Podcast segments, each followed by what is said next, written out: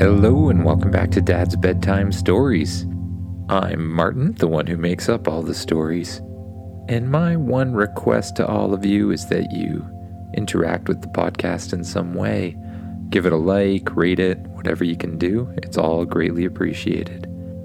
And once again, if you have an idea for the podcast, just have your parents write to me at dad.bedtimestories@gmail.com. And remember, it doesn't have to be really well developed or anything. Just give me a basic idea and I will work with it. Now on to the episode. This is episode 70, Through the Eyes of a Unicorn. As usual, just sit back, relax, get as comfy as you can, and imagine yourself doing the things the kid in the story does. You wake up on the dinosaur planet where you were in the last story. You stretch and get out of bed. And then you walk outside the cabin that you were sleeping in. You find yourself at the dinosaur base, surrounded by a huge energy fence that keeps you safe from bad dinosaurs. Spaceship, what do you want to do today? You ask. I am receiving a call from the unicorns, says Spaceship. The unicorns? I haven't seen them in a while. What do they want? They would like if you came to visit, says Spaceship. Would I ever, you say. Let's get going. You wave at Spaceship to follow you, and you walk over to the portal. Set the portal for the Unicorn Planet, you say. Portal activated, says Spaceship. The portal lights up a bright blue color that looks almost like water. You and Spaceship jump through the portal, and you're immediately in a huge tunnel, falling directly through the center as you zigzag left and right, up and down, until you come to the other side. You pass through another circle that looks like water, and then you suddenly find yourself on the Unicorn Planet. Remember that the Unicorn Planet is covered in purples and pinks, whites and blues. It's a very colorful place. Soon after you get there, Rainbow Dash and Starfire arrive. The two unicorns float gently out of the air, landing in front of you. Hello, says Rainbow Dash in your head. Hi, Rainbow Dash, how are you? I am good, Rainbow Dash replies. What would you like to do this time? Asks Rainbow Dash. I don't know, you say. Last time we fought off that guy who stole the heart to the Unicorn Planet.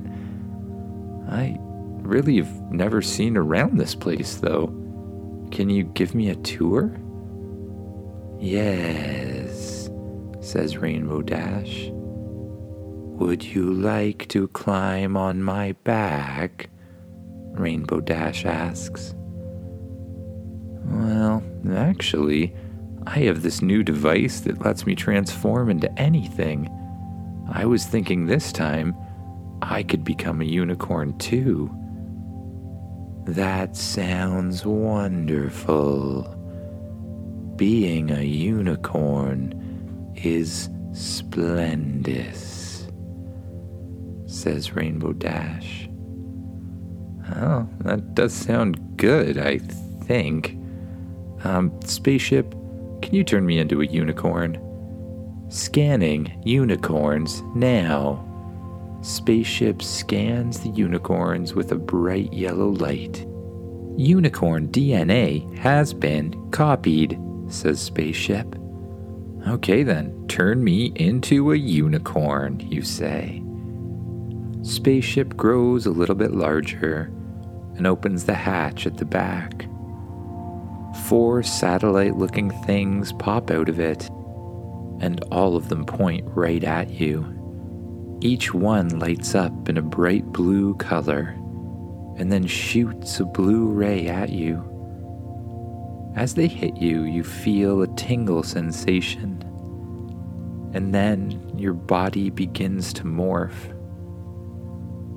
First, your arms turn to legs, and you bend over kind of in the shape of a horse. Your head stretches out into a unicorn head, and you feel something strange appear on the center of your skull. You have a new sense for wings once again, and you try moving them around. Now that you're fully transformed, you feel as though you could fly, but it feels a little different than being a dragon. This time, it almost feels like your wings don't have to do any work. You just press them out to the sides, and they lift you up off the ground. Whoa, unicorn wings must be magic, you say. Yes, says Rainbow Dash in your head. Unicorn wings are magic. We do not have to flap them. We just put them out, and we float. That's really cool, you say. Are you ready to go on a tour of the Unicorn Planet? Asks Rainbow Dash in your head. Yeah, I guess so. Lead the way. Follow us, says Rainbow Dash. Rainbow Dash and Starfire each spread their wings and float up into the air. You do the same, stretching your wings out as wide as they can go, and then gently feeling yourself float up off the ground. Rainbow Dash leads you above trees and beautiful rivers, sparkling lakes, and past a large mountain covered in bright-looking fluffy clouds. As you fly past the clouds, you decide to stick your head in one of them, and you open it up. Strangely, you get a big hunk of something that tastes like cotton candy in your mouth. You chew it for a little while, and it completely dissolves. The clouds taste like candy, you realize? Cool. You fly around the mountain, and on the other side you see a rainbow. This is very good, says Rainbow Dash in your head. Rainbows give unicorns power. Come and see. You fly after Rainbow Dash, and you get closer and closer to the rainbow. When you get right up to it, you follow it up and over like a bridge. As you fly over top of the bright colors, you feel a strange energy fill you up, all the way to the tip of your unicorn horn. You feel as if power is rushing through your body. It feels good and happy. With the newfound energy, you find that you can fly even faster. You, Rainbow Dash, and Starfire zoom off through the sky as fast as you can. As you're flying through the sky, you see something in the distance. It's like a flaming ball or a meteor or something. Let's go see what it is, you say. You, Rainbow Dash, and Starfire switch directions and head straight for the flaming ball of rock. Once you get close, The rock angles down and flies straight towards the earth below you. As it hits the ground, there's a huge explosion of dirt in all directions. You, Rainbow Dash, and Starfire get pushed back a little bit. You recover after a while and fly back towards the meteor or whatever it is that hit the ground. When you get closer, you see that something is walking around. It wasn't a meteor at all. It was some sort of golem, a creature made entirely out of rock, and in this case, lava, a lava golem. You feel a strange energy shining off the golem that gives you shivers. I don't like how that golem feels, you say. Yes, says Rainbow Dash. He is very angry. We must help him, Rainbow Dash says. The golem looks up at you and yells a loud yell. Then he begins shooting flaming rocks towards you. You dodge out of the way easily, but he keeps throwing them, rock after rock. Use your powers, says Rainbow Dash. I don't know how to use magic when I don't have a wand, you say. Our horn is our wand.